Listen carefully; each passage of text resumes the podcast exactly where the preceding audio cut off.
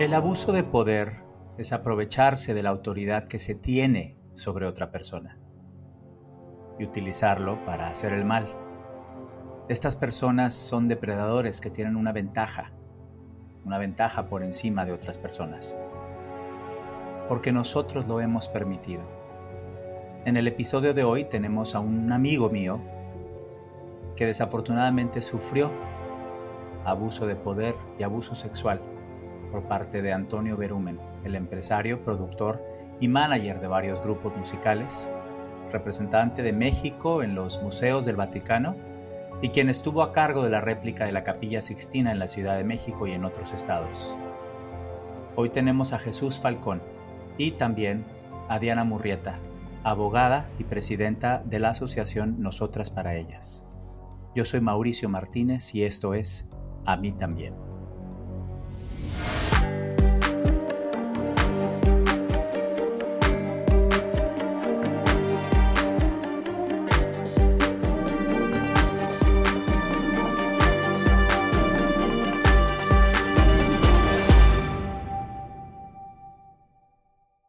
En el año 2002, yo estaba en la Ciudad de México participando en un concurso de canto, en un reality show llamado Operación Triunfo, que venía de España, y en el que conocí a un joven de Tabasco llamado Jesús Falcón, Chucho. Nos volvimos evidentemente grandes amigos desde el principio. En el 2020 aproximadamente, 2021, de pronto vuelvo a ver a Jesús en los medios denunciando a Toño Berumen, denunciándolo incluso antes que yo. Él lo denunció un año antes que yo. Y bueno, se me rompió el corazón primeramente porque pues que un hermano y que un compañero tuyo pase por algo tan espantoso como eso, pues siempre duele y siempre saca de onda y, y te mueve, más cuando has sido tú también víctima de lo mismo. Pero ¿qué sucede? No hubo gran repercusión, o sea, salió en un programa de tele, en, un, en una revista y como que mataron el, la nota. No es hasta un año después que se retoma el, el tema, que ya explota la bomba y ahora sí, pues como bien platiqué en el episodio pasado, más de 15, 20 jóvenes en menos de 24 horas ya habían inundado mis mensajes directos en mis redes sociales para decirme, a mí también, a mí también, a mí también. Pero el primero fue Jesús, Jesús Falcón. ¿Cómo estás, Jesús? Hola, Mau, escuchándote, eh, seriamente te digo que siempre que volvemos a tocar un tema, bueno, yo lo vuelvo a revivir. Y pues sí, es, es, es difícil, pero a la vez necesario alzar la voz, y bueno, ya estamos en, en este camino y pues sí, así exactamente como lo dices fue y, y, y pues comparto contigo ese sentir de justicia, de, de que estás diciendo la verdad, de que pues estás ayudando a, a la sociedad. Creo que es, Además, es el, importante. Tu caso es, es distinto porque tú sí trabajabas con él. Eh, Antonio era tu representante, ¿no? Así es, estuve trabajando con él dos años en un grupo que, que se deshizo y él lo, lo, volvió a retomar y con nuevos integrantes y uno de ellos fui yo. Uh -huh. Entonces hicimos varias giras uh, aquí en México, en, todas las, en toda la República y, y pues sí fue una experiencia eh, muy difícil que, que va marcando tu comportamiento, tu tu, tus, tus, cosas psicológicas, te, las, te, te, estás haciendo daño sin darte cuenta por lo joven y por el hambre. Mucha gente este, ha alzado la voz en diferentes trabajos, en diferentes rubros de, de, de la vida que tienen muchos a qué se dedique uno. Han denunciado esto, ¿por qué no nosotros? ¿no? Y, y, y bueno, ojalá y, y pase lo que, te, que pase lo correcto. Exacto. Te aplaudo, mi querido Chucho, porque tú nos has puesto el ejemplo a todos. Tú fuiste el primero en levantar la mano, en alzar la mano y decir, eh, me pasó esto. Evidentemente sabemos que el abuso sexual, el abuso de poder es algo que si está dentro de nuestras manos ayudar a ponerle un alto, lo tenemos que hacer. Creo que ya nos hemos tardado mucho. Aparte de Jesús, está con nosotros hoy alguien a quien también quiero mucho, a quien respeto mucho. Es una persona que me buscó días después a través de una amiga, días después de que yo lanzo este primer tuit denunciando a Antonio Berumen, experta en casos de abuso, experta en defender eh, a víctimas, es Diana Murrieta. ¿Cómo estás, Diana? Hola, Mau. Bien, bien. Muchísimas gracias por invitarme y, estoy escuchando a Jesús que también le, le mando un saludo. Y a ti, pues evidentemente el reconocer que han sido demasiado fuertes eh, hace 20 años y ahora, ¿no? Que, Jesús ahorita decía, yo Saludos, ya no quiero hablarlo. Hola, hola. Que ya no quiero hablarlo, ya no quiero que esto siga siendo un tema en mí, pero claro que entendemos la importancia de, de hablar. No, y te agradezco. Además, eh, Diana tiene una asociación que se llama Nosotras para Ellas y conectamos desde el primer día. Que desde que conectamos, hicimos un Zoom y conectamos desde el primer día y ella fue la que me dijo, eh, tú fuiste, ¿te acuerdas, Diana, que me, me dijiste, no fue Mao, esto es un abuso sexual. Cuando alguien te toca libidinosamente, ya es abuso. Claro, sí recuerdo, yo recuerdo haber visto tu caso por nuestra amiga en común. O sea, recuerdo que ella me lo mandó y me dijo, mira, ¿cómo ves esta situación? Y yo dije, pues es lo primero que no la ha tratado. Y me dijo, no, sí, sí la ha tratado. Y yo, no, no la ha tratado porque ni siquiera puede decir qué es. Eh, eso es lo, lo más peligroso al inicio, ¿no? Y no es nada malo tuyo, en realidad creo que la sociedad ha normalizado tanto la violencia sexual que preferimos llamarla abuso. Entonces, recuerdo nuestro primer Zoom, creo que menos de una semana de que tú lanzaras el tweet. Pues gracias por estar aquí, de verdad. Em, creo que estamos, bueno, la misión que, que tengo con este podcast es ayudar a más gente a sanar y también decirles cómo poder denunciar, cómo poder reconocer cuando algo está mal, cómo atreverse, qué hacer, qué no hay que hacer. Eh, también hablar de los medios, cómo se ha revictimizado. Vamos, hay también, obviamente, preguntas legales, ¿no? Que, mucha gente eh, sigue teniendo. Pero bueno, quiero platicar con Jesús un poco, que nos cuentes, Chucho, un poco tu historia. Em, cómo conociste a, Toño, cuándo, firmas contrato con él, cuánto tiempo trabajas con él y cómo sucedió ese lamentable abuso eBay Motors es tu socio seguro. Con trabajo, piezas nuevas y mucha pasión, transformaste una carrocería oxidada con 100.000 millas en un vehículo totalmente único. Juegos de frenos, faros, lo que necesites, eBay Motors lo tiene. Con Guaranteed Fee de eBay, te aseguras que la pieza le quede a tu carro a la primera o se te devuelve tu dinero. Y a estos precios, quemas llantas y no dinero. Mantén vivo ese espíritu de Ride or Die, baby, en eBay Motors. ebaymotors.com. Solo para artículos elegibles se aplican restricciones. Meet Stacy. Stacy's on the hunt for a new pair of trendy glasses. Call me picky, but I just can't find the one. Luckily for Stacy, Walmart Vision has virtual try-on. Now she can try on hundreds of frames virtually, then upload her prescription and get new glasses delivered right to her door. Really? yeah, really. Well, the hunt just took a turn for the better. Buy your next pair of glasses with virtual try-on from Walmart. Welcome to Easy Eye Care. Welcome to your Walmart. Restrictions apply. See walmart.com for details. Sí, te decía hace unos momentos que yo salí de Operación Triunfo este, y empecé a buscar oportunidades como creo todos, ¿no? Al principio de salir del programa, tratar de, de ligarte a otro proyecto y así estuve, estuve hasta que llegué al casting de, de esta agrupación que te dije que, que se deshizo y, la, la, volvió a formar para hacer una gira. Éramos Imagen Bimbo, M5 nada más. Entonces teníamos videos, teníamos fotos, este... Me acuerdo que, que en una sesión de fotos nos, nos pusieron bien pedos, güey.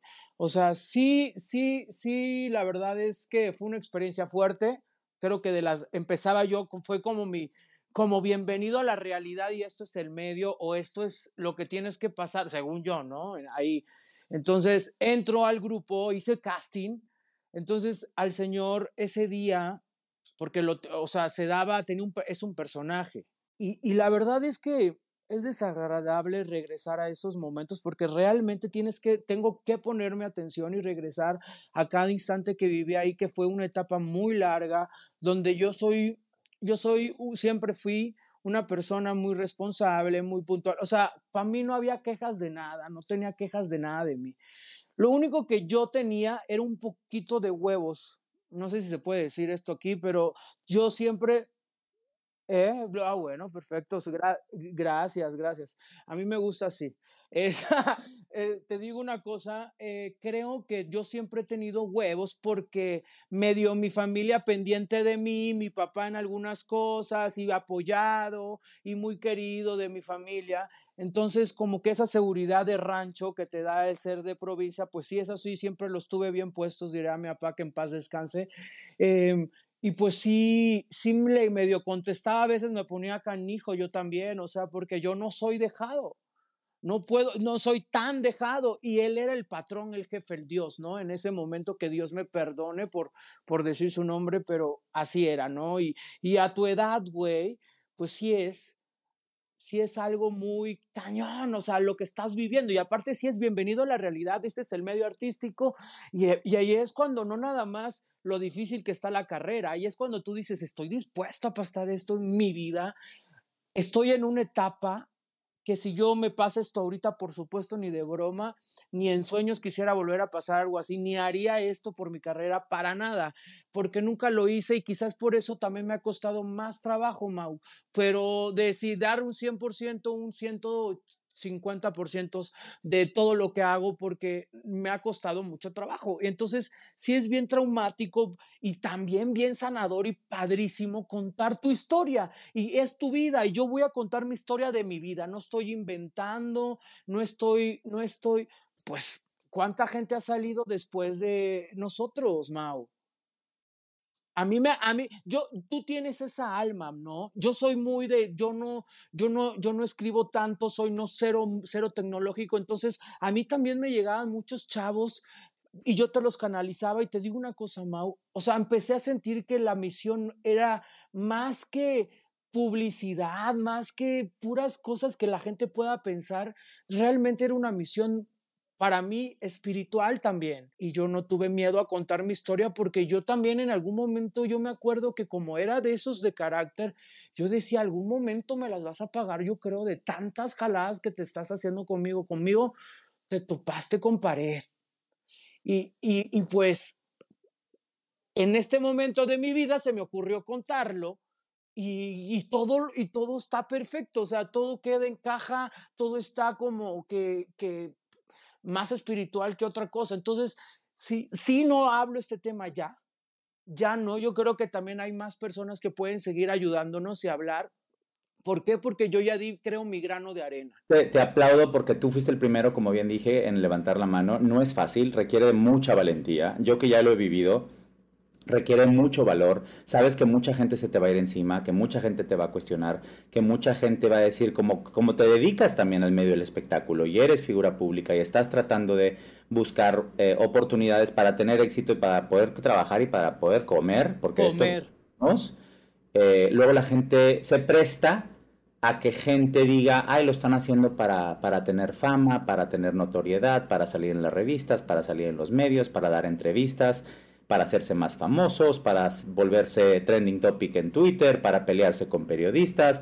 Por eso, por eso yo soy eh, creyente en usar tu voz, utilizar tu plataforma. Si ya tienes una plataforma que te ha costado años de trabajo, por tu trabajo, por tu talento, por tus oportunidades, por tus proyectos, por tu sudor, lágrimas y sangre, ya cuando tienes esa plataforma con seguidores, con medios, una plataforma de verdad, usarla para hacer el bien, ¿no? Em, creo que yo, a, mí me quedó muy claro cuando recibí los mensajes y eran tantos mensajes y te tenía a ti y luego conozco a Diana y fue algo que sentí que dije, esto ya es más grande que yo. Exacto. ¿Sabes este lo que te escribía? No te llegaba al alma. A mí me escribió mucha gente diciéndome, Jesús, gracias gracias a ti yo, yo le dije a mi familia que me pasó esto, gracias a ti que me pasó con esta misma persona, qué bueno, pero con miedo, como ellos detrás, algunos muchos detrás, que como dándome ánimo y hasta gente, gente me escribió felicidades por haber denunciado a ese desgraciado, a mí también, o sea, son cosas de que hay gente que no se atreve y lo respeto y lo voy a respetar siempre porque mi tema va por otro lado. O sea, yo, yo a lo que voy es, sí es difícil, Mau. Por eso hay gente que no lo hace tampoco público, porque es difícil. Y yo no sé por qué la vida me puso en una situación que a mí no me... ¿Y sabes qué me he dado cuenta? Que los miedos solo te atraen lo que tienes miedo, ¿me entiendes? Y todo justo esto yo no quería que, sucediera y me sucedió en la vida. Y lo estoy pasando y lo dije y estoy en mi aquí y mi ahora con, este, con esta situación, pues yo creo que, que ¿Qué, te digo? A veces miedo, a veces dices, está bien, me empodero como lo que debo de hacer y cualquier ser humano debe de empoderarse, hablar, a lo que no, alzar la voz y por algo también somos figuras públicas, no soy un títere. Claro. No soy ah. una veleta, ¿no? Que a donde va el viento, pues no, señores. Claro, claro, claro. No, y como bien te, te, lo, te lo, reitero, te aplaudo, te, te, felicito, te agradezco, porque hay que agradecer también al a las víctimas que se atreven a hablar y se atreven a asumirse, como bien decía Diana hace unos momentos, asumirse como víctima no es fácil, menos siendo hombre, menos en Latinoamérica, eh, por, porque ya sabes lo que viene. Viene junto con pegado con ataques, con burlas, con... Eh, te van a decir de todo, ¿no? Pero al final del día lo que se busca es sanar y que se haga justicia. Y para eso, para que se haga justicia, porque una cosa es denunciar públicamente, ¿no? Eh, otra cosa ya muy distinta es acudir a las autoridades a hacer una denuncia. Y para eso eh, tengo aquí a mi queridísima Diana. Diana, te quiero preguntar, ¿qué es lo primero que hay que hacer cuando se es víctima de un abuso sexual? Híjole, híjole, qué gran pregunta. Este, es que sabes que, Mau, como que a mí no me gustaría transmitir un mensaje que sea como un 1, 2, 3 del abuso, porque, o sea, no existe. Así como a ti te costó 20 años, hay alguien que en el segundo uno se asume y va a fiscalía. O sea, es una realidad. Los tiempos no son lineales y tampoco creo que te asomas víctima así tan rápido ni tan lento. Pero si hablamos en materia legal, lo primero que tendrían que hacer es reconocer fechas, reconocer lugares, reconocer situaciones y escribir sus hechos. Esa es la primera parte, ¿no? ¿Cuándo fue? ¿En dónde estaban? ¿En qué lugar eh, corresponde? Eh, si habían testigos, si no habían testigos. A ver, y, y algo que sí quiero transmitir desde ahora. Los delitos sexuales son de realización oculta. Difícilmente va a haber un testigo, ¿no? Al menos un ocular no va a existir, porque los depredadores sexuales normalmente acuden al silencio, a la soledad, a, víctimas solas, ¿no? Entonces, lo primero es haber tenido una situación psicológica de querer realizar una denuncia. Hablando específicamente de México, porque su caso fue en México y porque es donde yo trabajo, pues el, asumir hacer una denuncia es un acto de valentía. Y es durísimo llamarlo así, porque ¿por qué sería valentía decirle a las autoridades que hagan su trabajo? Tristemente en este país así es, ¿no? Entonces, primero el empezar a pensar y a replantear, uno, que una víctima jamás tiene la obligación de meter a su agresor a la cárcel. Esa es la primera. Dos, no hay deberes morales, no hay eh, deudas hacia nadie. Si quieres denunciar es un proceso personal y es tuyo. Si otra víctima no quiere denunciar, cada quien, y no es juzgable, y no hay denuncias válidas o inválidas. Si la pública, si la legal, si la, no importa, ¿no? Em, si después de pasar todo ese trayecto y psicológicamente te sientes preparada o preparado para realizar una denuncia, lo primero es realizar tus hechos, ¿no? Y ten consciente que es un proceso tardado y que es un proceso difícil y que la verdad estás reviviendo lo que sería más fácil olvidar. Posteriormente vas a seguir como toda la parte de la querella, que es empezar a llenar los datos de prueba en esta etapa de investigación inicial. Para esto, o sea, las recomendaciones sí contar con una asesoría legal, todos este tipo de procesos legales, penales, de delitos sexuales, forzosamente requieren un abogado. Eso es, es otra cosa. Hay circunstancias en las cuales obviamente pues no hay posibilidades económicas, ¿no? Y existen los abogados de oficio que te pone el propio Estado para monitorear tu proceso, ¿no? Y de ahí viene toda la parte de llenar la carpeta. Entonces, eh, peritajes psicológicos, que ustedes ya los hicieron, peritajes eh, si hay de testigos, cibernéticos, eh, contexto, antropología social, todo lo que el caso te dé. Si el caso lleva menos de un mes, bueno, a lo mejor puede haber cámaras, ¿no? Entonces ahí es empezar a revisar de acuerdo a la temporalidad, el lugar, el tipo de agresor, la circunstancia, qué tipo de pruebas van, van resultando mejor para, para su propio caso. Ok. Ahora, y en tu experiencia, ¿cuál es el porcentaje de víctimas que obtienen justicia? Muy chiquito, muy chiquito. Hay una gráfica que de mil casos que entran, uno lo logra. Es muy chiquito. Wow. Wow. No, por eso, por eso, ahí está. Por eso da miedo, da flojera, da, da como que mejor no, así es, así, entonces es normal. O sea, también por ahí debemos de empezar con, con, las leyes, ¿no? Hay que ponerle seriedad a este, a este, a los casos de abusos o acoso y esas cosas.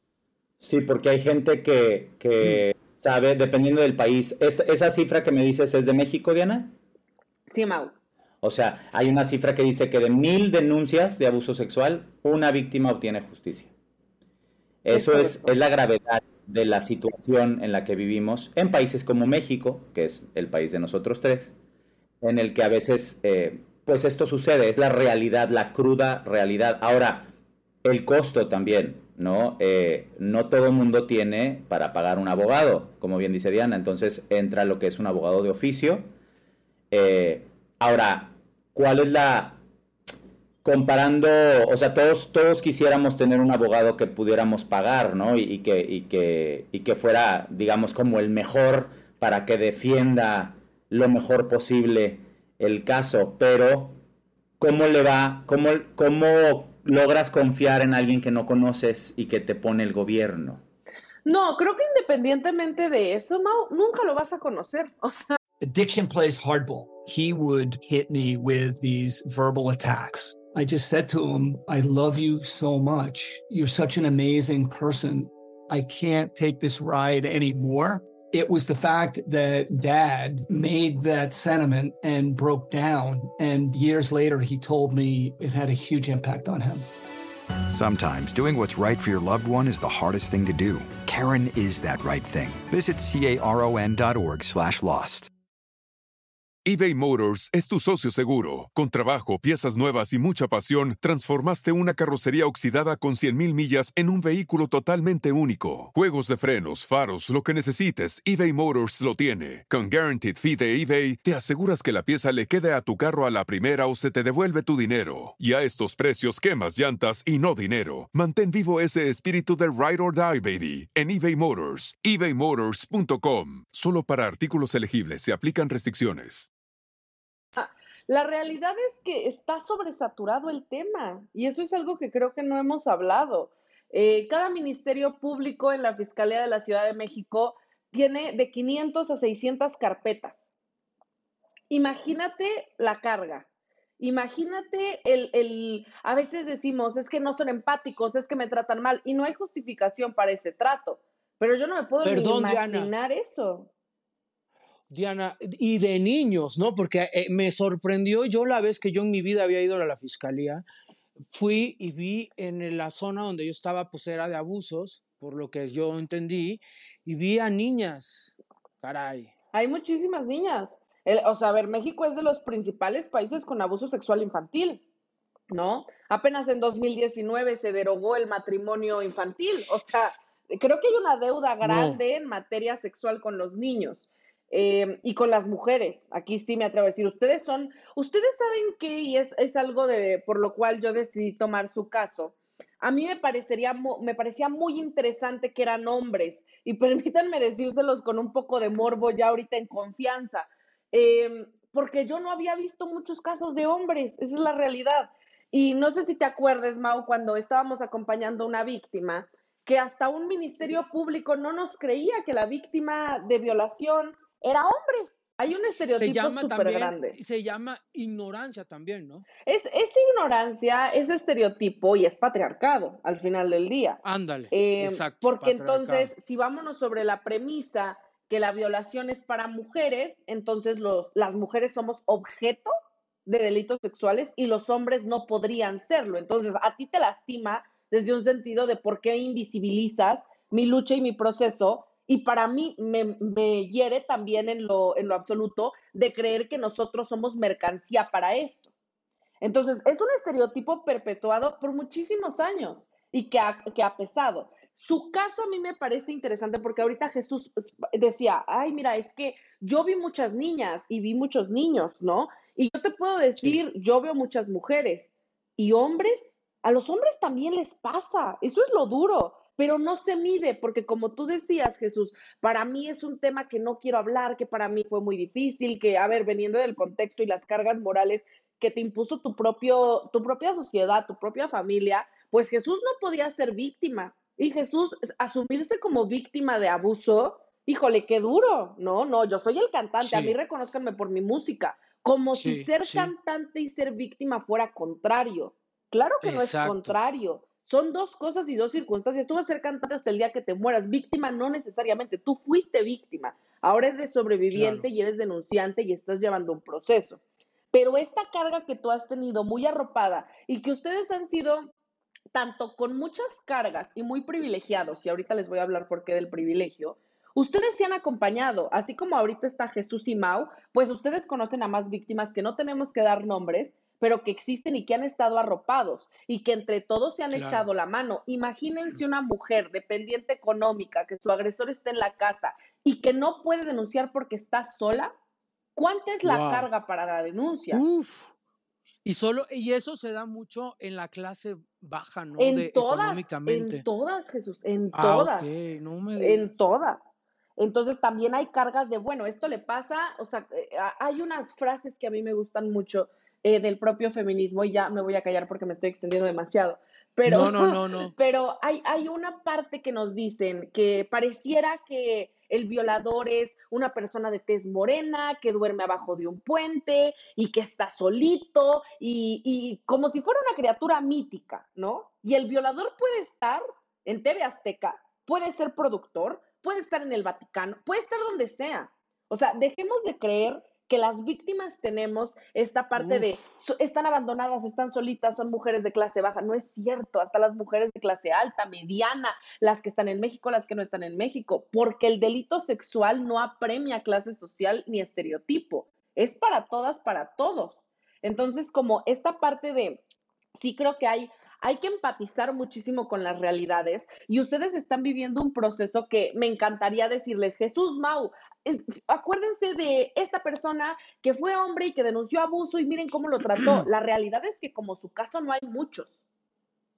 Porque no se habla. Y, públicos, creo, y creo que públicos no hay. Fue el primero. Me parece que no hay muchos mitos de hombres, si se le puede llamar un mito, que, que es una apropiación, pero no hay muchos de hombres. ¿Pero por qué no hay de hombres? Porque justamente las cargas morales que a ustedes se les impusieron son muchísimo, muy complicadas sobre un patriarcado. Si para nosotras apenas empezó, y me atrevo a decir que empezó porque no es de mucho tiempo atrás, a visibilizarse, a hablarse, a poder entre nosotras acuerpar y decir esto pasa y de esto puede salir y vamos a denunciar y todo esto, pues para ustedes es una plática que siquiera hay que empezarles a meter la idea que es abuso y que lo piensen ya ni siquiera de que lo denuncien, que lo piensen y se asuman como víctimas, creo que es su primer proceso. No podemos seguir permitiendo que estos abusos sigan sucediendo eh, en cualquier medio, en las casas, en las empresas, en el medio del entretenimiento, en la iglesia. No, yo cada que veo estos casos mediáticos escandalosos de iglesia o de artistas o eh, gente de Hollywood, productores, se me revuelve el estómago, ¿no? Porque digo, híjole, eh, yo pienso en, los papás que de pronto dejan a sus hijos, ¿no? En, no sé, en el catecismo o en algún, eh, quieren ser parte de algún grupo musical y los dejan ahí en manos de, de alguien que, que, firma la tutela y que se encarga de ellos y se vuelve su manager y de pronto suceden este tipo de abusos. Ahora, muchos nos callamos durante años y una de las cosas que más me han preguntado a mí desde hace ya cuatro meses y cacho que, que lancé este tweet y que esta pues bomba estalló es ¿por qué esperar hasta ahora? ¿Por qué te tardaste 20 años en hablar? Y yo quiero, yo quiero contestar esa. Ay, sí, yo por favor. ¿Saben qué pasa? A mí, para mí, esta es una de las preguntas más peligrosas que le puedes hacer a una víctima, ¿no? ¿Por qué? Primero, y me voy a enojar porque esta pregunta como me encabrona. Primero, las víctimas no le deben nada a nadie. Si ella quiere hablar o nunca quiere hablar, es que es su cohete, ¿sabes? Cada quien lleva tanto tema y cada quien tiene tantas cosas y cada quien quiere sobresalir y subsistir y sobrellevar la situación de la mejor manera, que la peor pregunta que le puede hacer a la víctima es ¿por qué hasta ahora? Primero, y, y aquí me voy a ir a su caso concreto. ¿Por qué ustedes apenas denunciaron? Porque es evidente que había un abuso de poder enorme, que un Jesús y que un Mao no pesaban hace 20 años como ese nombre pesaba. ¿Quién les iba a creer siendo hombres? ¿Quién les iba a creer contra él? ¿Por qué? Entonces, mejor, ¿por qué denuncian hasta ahora? ¿Por qué pusimos a un agresor en la cima del éxito? ¿Por qué pusimos a un pendejo que abusaba de niños y todos lo venerábamos. ¿Por qué nadie ha culpado a la gente que le ayudó a llegar a esas instancias? ¿Por qué me están culpando a mí de no tener, uno, los medios emocionales para poder creérmela, para poder saberlo, para poder afrontarlo? Dos, ¿por qué la sociedad me impone cargas morales de decir, yo Jesús tengo que ser quien canta y no me tengo que enfocar en chismes y esto no tiene que ser mi carrera y estos son los costos? Tres, ¿Por qué la industria me marca que hay un proceso y que si tengo que estar en esto, tengo que pagar derecho de piso y el derecho de piso tiene que ser mi sexualidad? ¿Por qué lo normalizaron ustedes? Entonces, antes de preguntar a una víctima por qué no denuncia, pregúntense quién creó el sistema y quién lo perpetúa. O sea, ¿quién fue que puso esas bases? Si yo quisiera hablar, o si ustedes quisieran hablar, o si Mao nunca hubiera hablado, o si Mao hubiera hablado y no hubieran hecho un proceso legal, nadie los hubiera culpado. Pero parecería que ahora ustedes le deben justicia al pueblo. Y la justicia es para ustedes, no para la sociedad, no para si un programa tiene o no tiene una exclusiva. Entonces, es durísima la pregunta en su propio caso, porque hay un abuso de poder muy grande, porque hay personas peligrosas, porque sabían que lo hacían, y creo que lo he hablado con ustedes y los he hablado con más, tenían la sensación que no era la primera vez que lo hacía. ¿Y cómo íbamos a hacer nosotros aventureros y pocas personas son tan aventureros para decir, sabes que esto está mal y lo voy a decir seas quien seas, ¿no? Pero para eso primero déjame pensar que soy víctima, para eso déjame pensar que esto sí es abuso, porque yo no tengo las herramientas emocionales ni tampoco intelectuales para saber si esto no es un delito, porque está tan normalizado que no nos gusta decir que es delito, porque a veces es, mm, híjole, me tocó, pero estuvo raro. Mm, ay, tuvimos relaciones, pero fueron rudas. Ay, mm, estaba borracha, pues ya ni modo. No, o sea, no. Entonces, hemos normalizado la violencia sexual de tal manera que no nos duela. Entonces, si la normalizamos, si no cuento con herramientas emocionales y si hay un sistema que protege a mi agresor, ¿de qué manera voy a denunciar y de qué manera voy a hablar? Entonces, en lugar de echarme la culpa a mí, echen la culpa a toda la bola de cabrones que lo pusieron a él en esa situación de poder sobre niños. Esa es la pregunta, no si yo denuncio o no denuncio. Sí, hay un, hay un, existe un modus operandi y también una, una manera de hacerle ver a la víctima, en este caso, por parte de Antonio Berumen, que es el agresor, eh, de presumir el poder que tiene o que tenía, ¿no? De, de decir, mira con quién tengo foto, mira con quién me llevo, yo soy el que conecta a la élite, las élites de México y al medio artístico con el Papa y tengo las llaves de la San Pedro y voy al Vaticano y tengo contratos con las disqueras y soy productor en las, en las discográficas y eh, vamos, era el rey Midas en esa época. Tú, si, si tú te enfocas en los eh, años 80, sobre todo en los 90 y en principios de los 2000, que fue cuando esto nos pasó tanto a Jesús como a mí, este hombre, Toño Berumen, era el rey Midas del medio del espectáculo eh, mexicano tenía un poder enorme, ¿no? Eh, y como bien dice Jesús, también muy mezclado ahí una relación muy cuestionable, muy rara, muy extraña con la Iglesia Católica. Diana, la diferencia entre mi caso, por ejemplo, que es abuso sexual, y el de Jesús, eh, se le llama de otra forma. ¿Y por qué? Es, es, abuso sexual igual, pero se agravó porque Jesús tenía una relación de confianza con él al final del día. Y había una suprasubordinación. En términos burdos, Antonio era el jefe de Jesús. O sea, esa es una realidad. Claro. Entonces, claro que al tú ser un caso aislado, pues no había una conexión que te hiciera eh, tener algo agravado. Y Jesús, pues sí había una relación de confianza. Yo no dudo que Jesús, a pesar de lo que nos contó y que tampoco le gustaban esos tratos, pues él confiaba en él, pues confió su carrera, que me imagino que es una de las cosas más importantes que tiene. Y también lo que se busca, eh, como bien lo he dicho, es, es una sanación colectiva, ¿no? Eh, sanar todos juntos y que se haga justicia y, y que este caso ayude a más casos eh, a, darle notoriedad y a decirle a, más víctimas de abuso sexual, denuncien, no se queden calladas, piden ayuda, no se queden callados, eh, háblenlo, busquen asesoría legal, denúncienlo y, háblenlo. Eh, no es fácil, pero sí creo que es la única manera en la que se puede llegar a tener o no justicia en este caso. yo les agradezco de todo corazón su, tiempo. Digo, evidentemente son mis compañeros eh, amigos y bueno, eh, pero gracias por, por su tiempo, gracias por compartir su experiencia y por ayudarnos a entender un poco más. Yo les, eh, les quiero pedir un favor antes de despedirnos, que cada uno se despida con un consejo para quienes nos escuchan.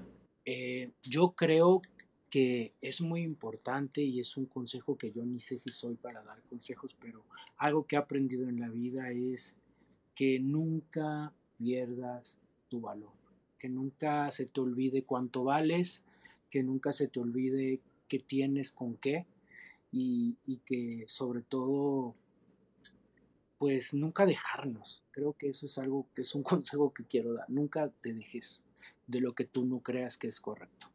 Muchas gracias, Jesús. Dianita.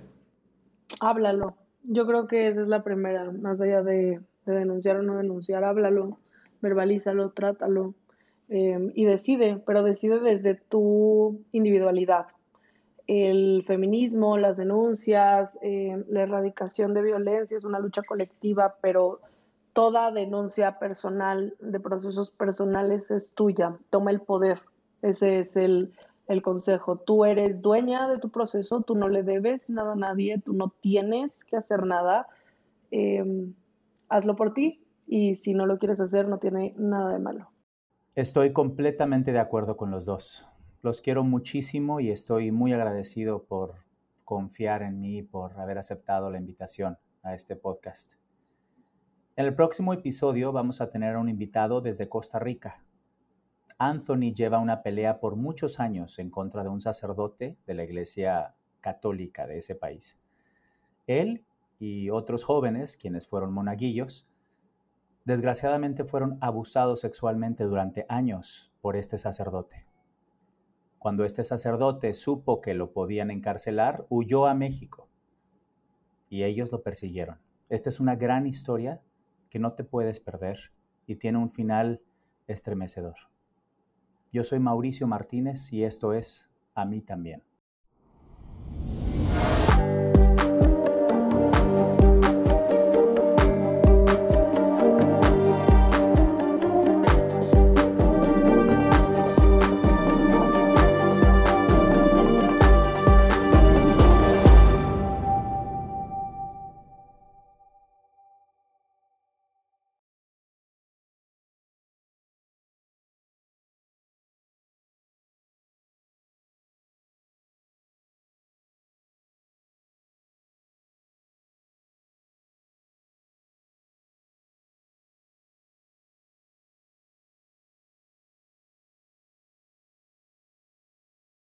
Hi, Max. I wanted to share something with you. I wanted to tell you how grateful I am and how you've embraced your sobriety since day one. I'm grateful for how you changed your life.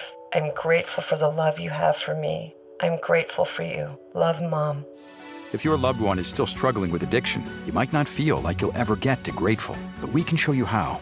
At Karen, we've helped families overcome addiction for 70 years. So if your loved one is ready for something different, visit caron.org slash lost. Want the same expert advice you get from the pros in the store while shopping online at discounttire.com? Meet Treadwell, your personal online tire guide that matches you with the perfect tire for your vehicle. Get your best match in one minute or less with Treadwell by Discount Tire.